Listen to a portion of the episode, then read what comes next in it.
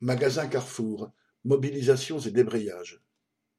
Depuis la mi-décembre, des débrayages, barrages filtrants et blocages d'entrepôts ont visé les magasins Carrefour et Action. Dans les hypermarchés Carrefour de Bercy à Paris et d'Ivry-sur-Seine, dans le Val-de-Marne, des grèves et débrayages ont eu lieu, faisant état d'une dégradation des conditions de travail, réclamant une augmentation des salaires. Les travailleurs mobilisés dénonçaient aussi la mise en location-gérance programmée de ces magasins qui fait craindre une détérioration importante de leur statut, avec jusqu'à 2300 euros de perte de salaire à l'année et la disparition de diverses compensations. Face à cela, la direction n'a accordé qu'une hausse générale des salaires dérisoire de 1%. Citation 1% d'augmentation pour moi, c'est 10 euros par mois supplémentaires. Ils sont fous de penser que c'est suffisant, disait une caissière qui travaille 30 heures hebdomadaires pour 1000 euros net par mois.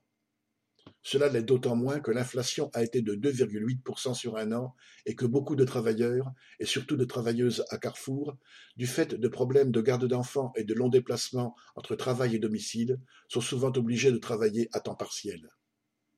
Si la période des fêtes, au cours de laquelle la pression sur les salariés est très forte, n'a pas vu se produire de mobilisation importante, il n'est pas exclu que des mouvements surviennent du fait du mécontentement que ressentent les salariés de la grande distribution, quel que soit le secteur.